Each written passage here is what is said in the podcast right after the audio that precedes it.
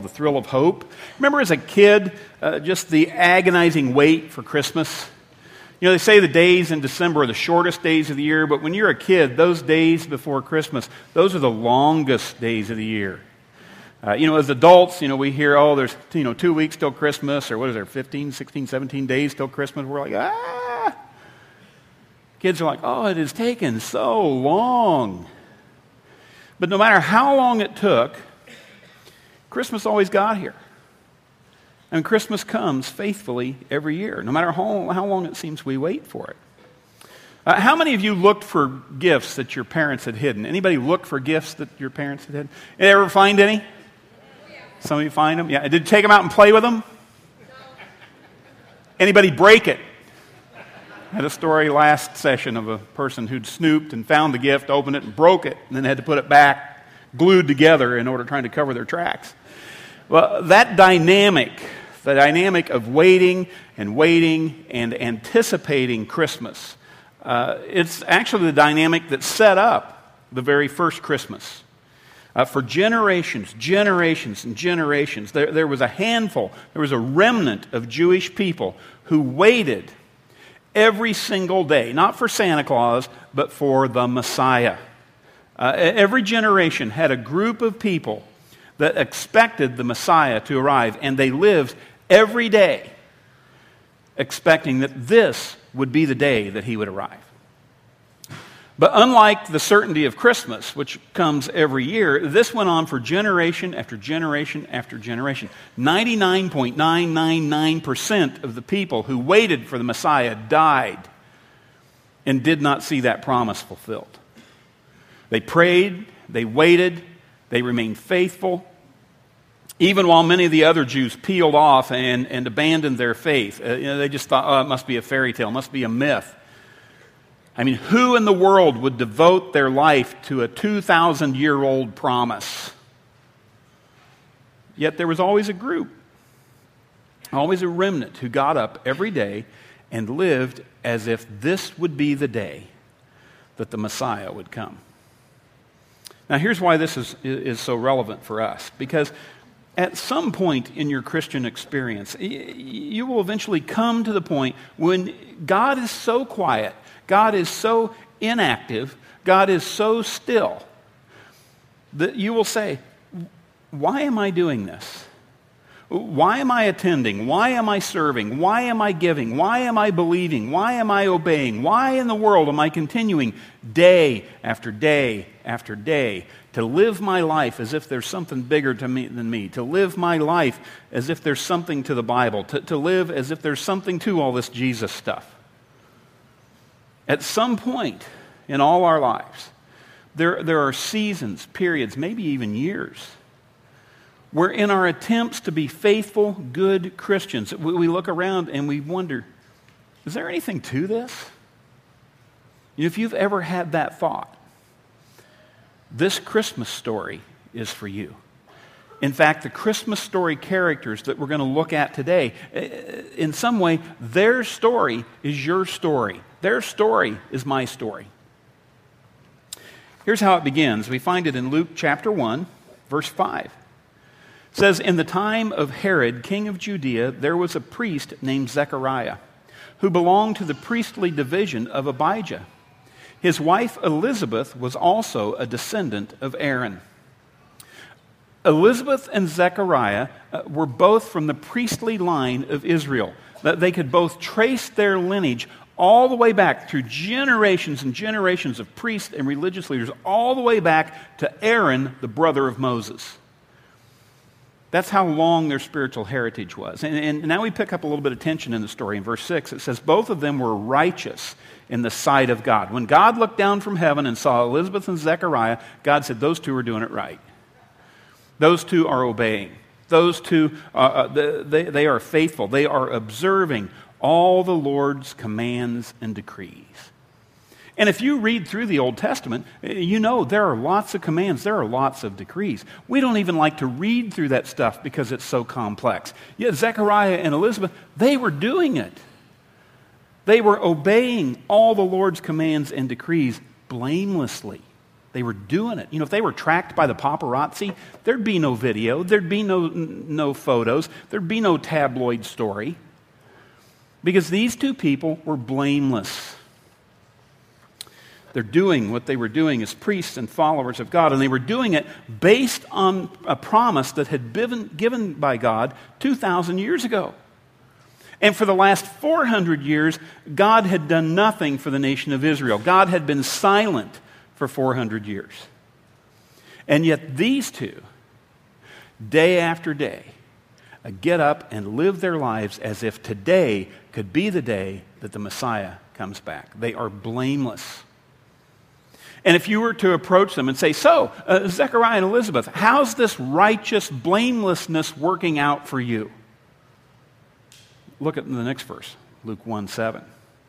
It says, But, circle that word, but they were childless because Elizabeth was not able to conceive. So let me get this straight. Okay?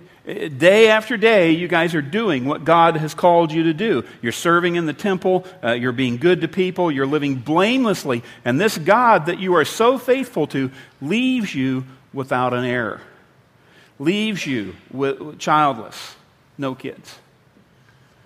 And in this culture, it was extremely important to have children. It was extremely important to, to leave an heir. Uh, you know, the, the idea of from generation to generation was crucial to these people. And there was a religious stigma that if you didn't have children, it, God was the one who decided who had children and didn't. God was the one who decided which babies lived and which one didn't.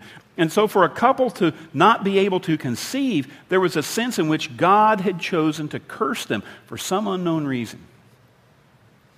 And so, for Zechariah and Elizabeth, this righteous man, this righteous woman who lived blamelessly before God, throughout their young years, throughout their middle years, into their later years, and it wasn't going to happen for them. In fact, look at how, how the statement ends. It says, and they were both well advanced in years. I mean, it was too late. It, it, was over. God had done nothing for them lately. We find out later in the story that they had prayed. They, they had prayed the desperate prayers that any couple prays who wants to have kids. And God had said no their prayers had gone unanswered. They lived with the, the shame and the pain of this all the way into old age. And, and here's what's so noteworthy about this is that their faithfulness to God, fo- follow this, their faithfulness to God was based on a promise that had been made to Abraham 2,000 years earlier.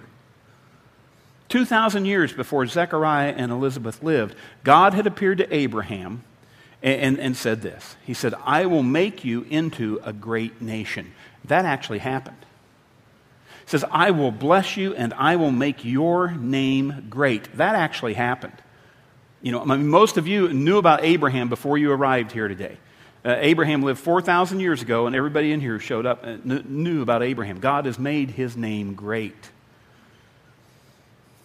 says, you will be a blessing, and I will bless those who bless you, and I will curse those who curse you.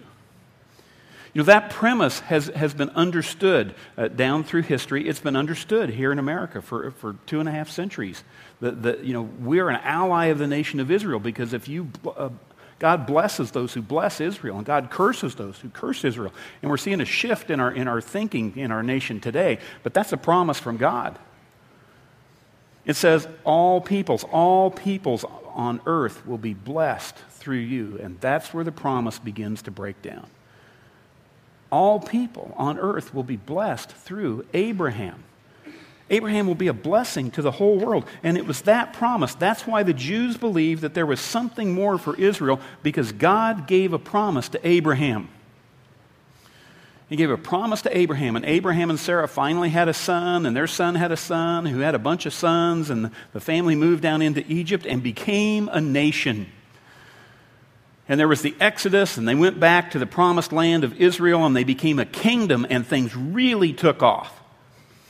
And, and there was hope that in this kingdom age uh, with King David and then King Solomon, there was a hope that, yes, God is going to bless all the earth through the lineage of Abraham, through this kingdom. And, and things were absolutely incredible. And if there was ever a time when God was going to bless the world through the nation of Israel, it would have been through this kingdom. And then Solomon died, and the kingdom split. There was a civil war. And then there was just this season of where there were some good kings, but there were lots of bad kings. And, and, things just deteriorated. And from the time of Solomon's kingdom, about 900 BC, up till Zechariah and Elizabeth, for about 900 or almost 1,000 years, the nation of Israel changed hands over 25 times. I mean, the Syrians came in, the Babylonians came in, the Greeks came in, the Persians came in, the Romans came in. I mean, Israel, that little land, became just a revolving door for conquerors. It had absolutely no clout in international affairs. Half the time, they had no army whatsoever. They, they were taken out of the land and exiled for 70 years. The idea that the whole world would be blessed through the nation of Israel, a nation with no power, no wealth, uh, no say in their own future, the idea that God would bless the world through the nation of Israel, just not going to happen. And then to add insult to injury, in 65 BC, a Roman general by the name of Pompey conquered Jerusalem. And he walked into Jerusalem, he walked into the temple, pushed past the temple guards, pushed past the priest, and walked right into the Holy of Holies. The Jews believed the Holy of Holies is where God lived, and only one person could go in there. It was the high priest, and he could go in there once during the year the Day of Atonement. And they believed that if you went in there uninvited, if you went in there uh, unprepared and did the wrong thing, that God would strike you dead. When the high priest would go in, he wore a garment that had bells around the bottom of it so they could hear him moving around in there and know that God, he hadn't done the wrong thing and God hadn't killed him. And they actually tied a rope around his ankle so that if, if, if the bells stopped ringing, they could yank him out. And Pompey shows up arrogantly pushes past everybody, walks right into the Holy of Holies, looks around, sees nothing of import, turns around and walks out, and nothing happens to him. And word spread like wildfire. Jupiter, the god of Rome, is more powerful than the God of Israel. And Zechariah and Elizabeth's fathers would have been priests at that time. Zechariah would have been a small boy. And no doubt he remembered the night that his father came home with his robes torn and ashes on his head in mourning, in despair, because this pagan Roman general had ignored their customs, ignored their traditions, ignored their warnings, and walked right into the Holy of Holies and walked out. And nothing happened to him. And this little boy, with that trauma in his background, grew up to become a priest and faithfully served God in the temple, waiting for the Messiah. You know, Zechariah remembered the story of the sacrilege. He, he remembered the emotion of why doesn't God do what he said he would do? What about the promise to Abraham? How in the world can this little itty bitty tiny conquered nation bless the world? I mean, we're hanging on by a thread here to even exist. And many, many Jews in that time turned away from temple worship. They turned away from their belief in God. They integrated into Greek life, they integrated into Roman life, because after all, it was over. But not everybody. Not Zechariah and Elizabeth. That's why Luke begins his story with their story. Because Luke's story is the beginning of something brand new when God is going to fulfill the promise that he made to Abraham. And that's why this story is so important to, to you and me. Because there are moments, there are moments when we wonder is God active?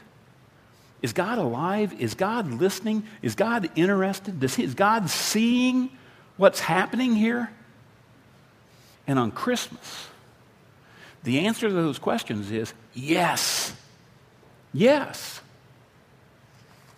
Story goes on in verse 8. It says, Once when Zechariah's division was on duty and he was serving as priest before God, he was chosen by lot, according to the custom of the priesthood, to go into the temple of the Lord and burn incense.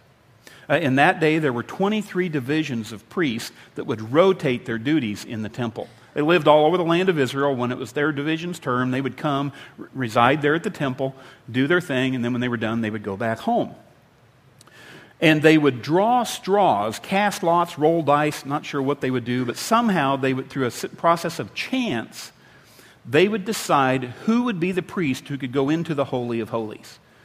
There's something, something may happen only once in the lifetime of a priest. He's chosen by a drawing because they didn't want to pick him. They wanted God to be the one who would pick the priest that could go in. And so they, they would do it by chance and give God the chance to determine who the priest would be. And, and this time, God chose Zechariah. Says, when the time for the burning of incense came, all the assembled worshippers were praying outside. So Zechariah's in there all by himself. Everybody else is outside. Then an angel of the Lord appeared to him, standing at the right side of the altar of incense. You know, there's Zechariah in there faithfully doing his priestly thing, and suddenly an angel of the Lord appears to him. And when Zechariah saw him, he was startled. He was gripped with fear, and the angel said to him. Now, in the Old Testament and in the New Testament, anytime an angel appears to a human, the first thing the angel says is, Do not be afraid. Why? Because the first thing that happens when a human being sees an angel is they are scared out of their wits. So the angels always have to start the conversation with, do not be afraid, because angels are very, very scary. You know, people say, oh, I wish I could see God. I wish God would speak to me. You know, I read through those instances in the Bible, and, and they're terrifying. Even when God turns it all the way down to a one, it's terrifying because God is God. And so this angel appears with good news. But, but Zechariah is, is going, Whoa, it's an angel. And he's freaking out. And Zechariah is a good man. I mean, he's got nothing to fear. You an angel appears to you and me. We're going to start confessing immediately. I did this in third grade. I did this in fifth grade. I'm sorry about this. I'll never do this again. I mean, we're just going to, and the angel's going to be like, whoa, whoa, whoa, shut up, shut up. Good news. Don't be afraid. Okay? So the angel says, Your prayer has been heard. I mean, wouldn't you like to hear that? Wouldn't not even answered, just heard, just some sort of confirmation from God that your prayer has been heard.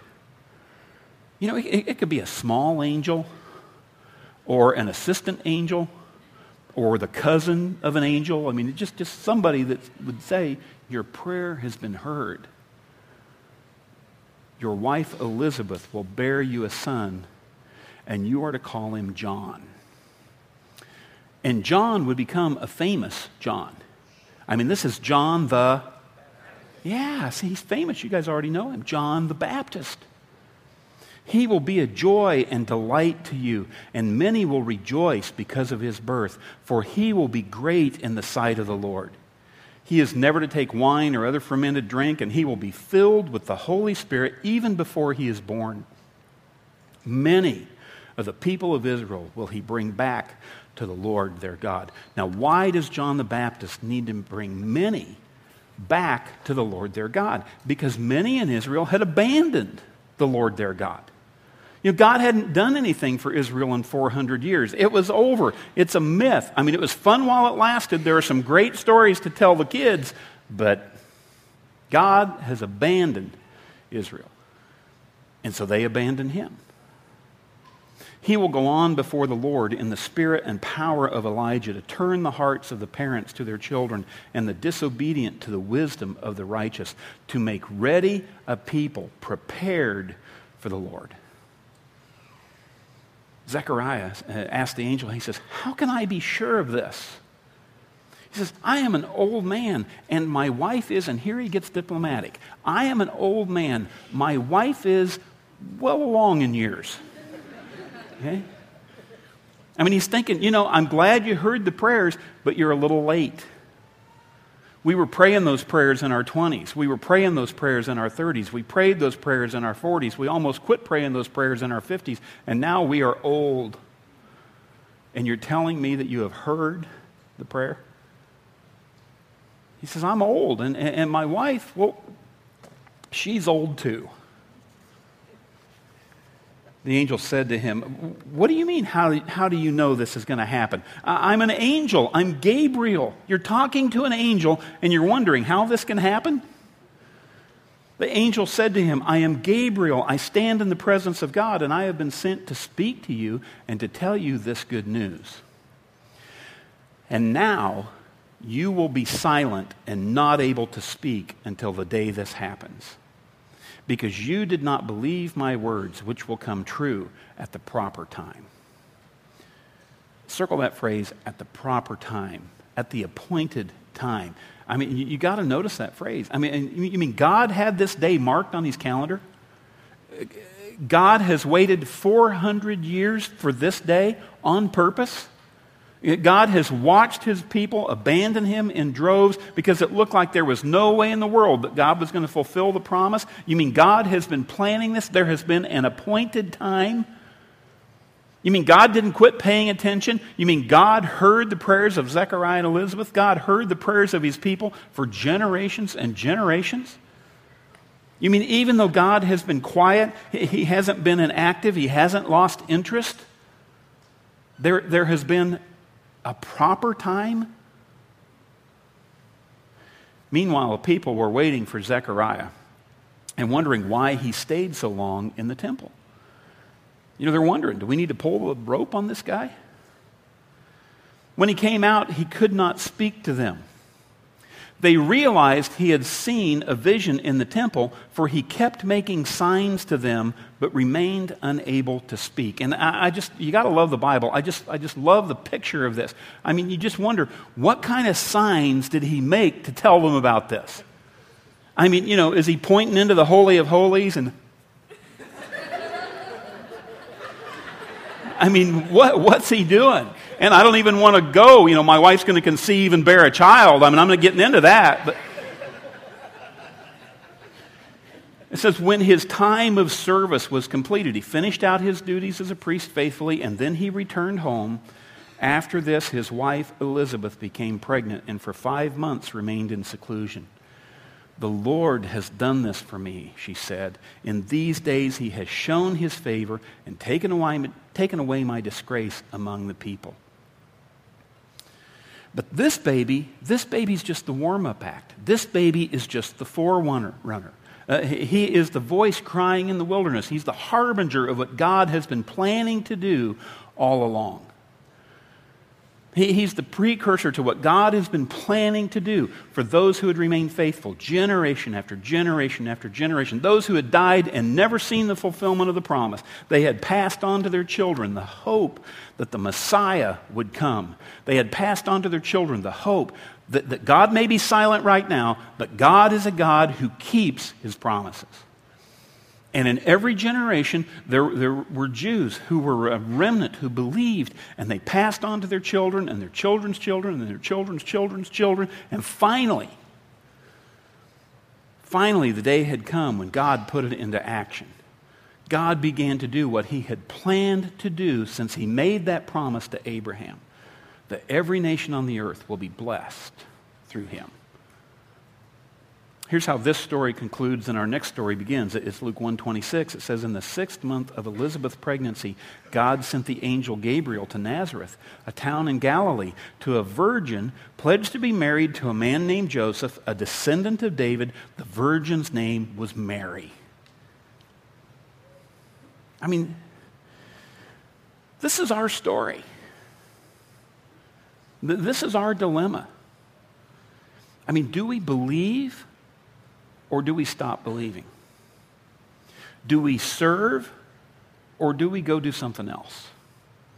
Uh, do we give or do we just spend it all? Uh, do we stay pure? Uh, do, do we stay uh, faithful? Do we maintain our integrity? Or do we just do what everybody else is doing?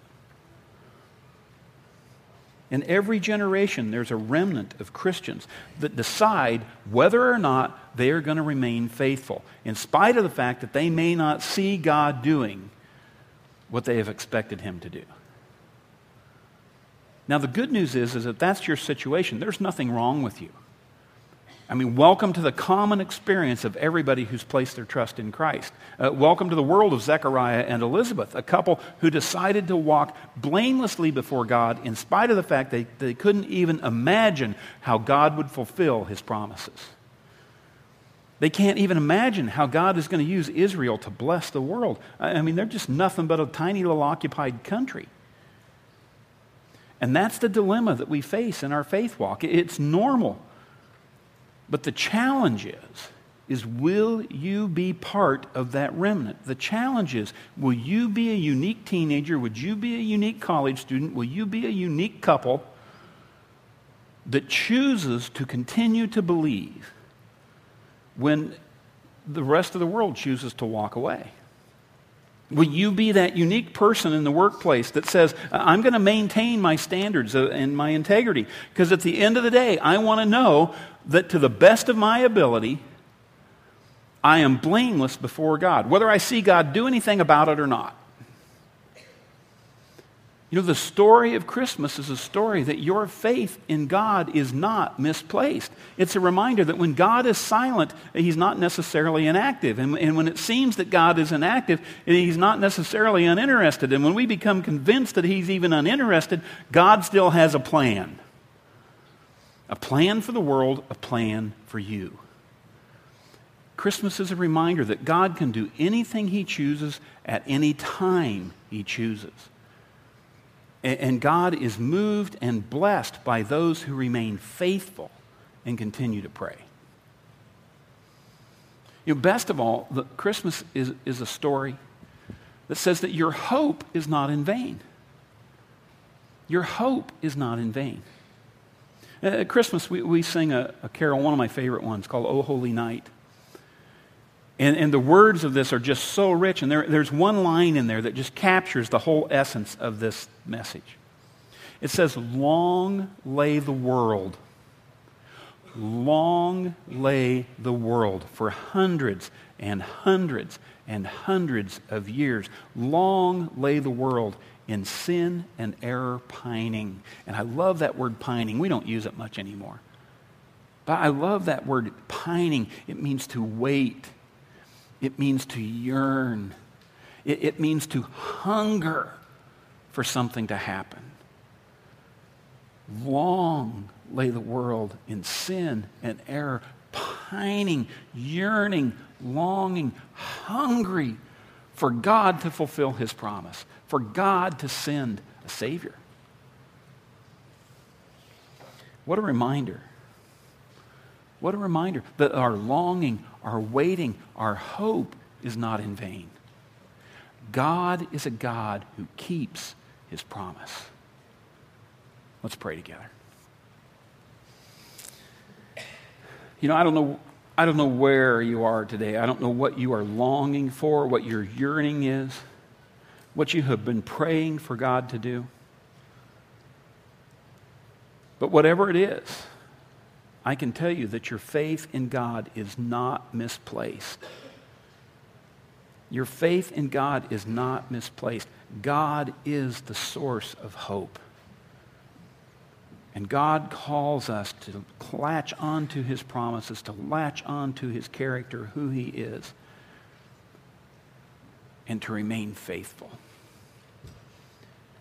And so I just want to encourage you this Christmas season, whatever it is that you are pining for, to remember that God will do what he said he will do in the proper time, in the appointed time, in the way that he chooses to do it and your hope is not misplaced. Father, I pray that you would help us to remain, to wait, to stay connected with you, to not abandon our faith, to not walk away, but to be that remnant you desire for us to be. For we ask it in Jesus' name. Amen.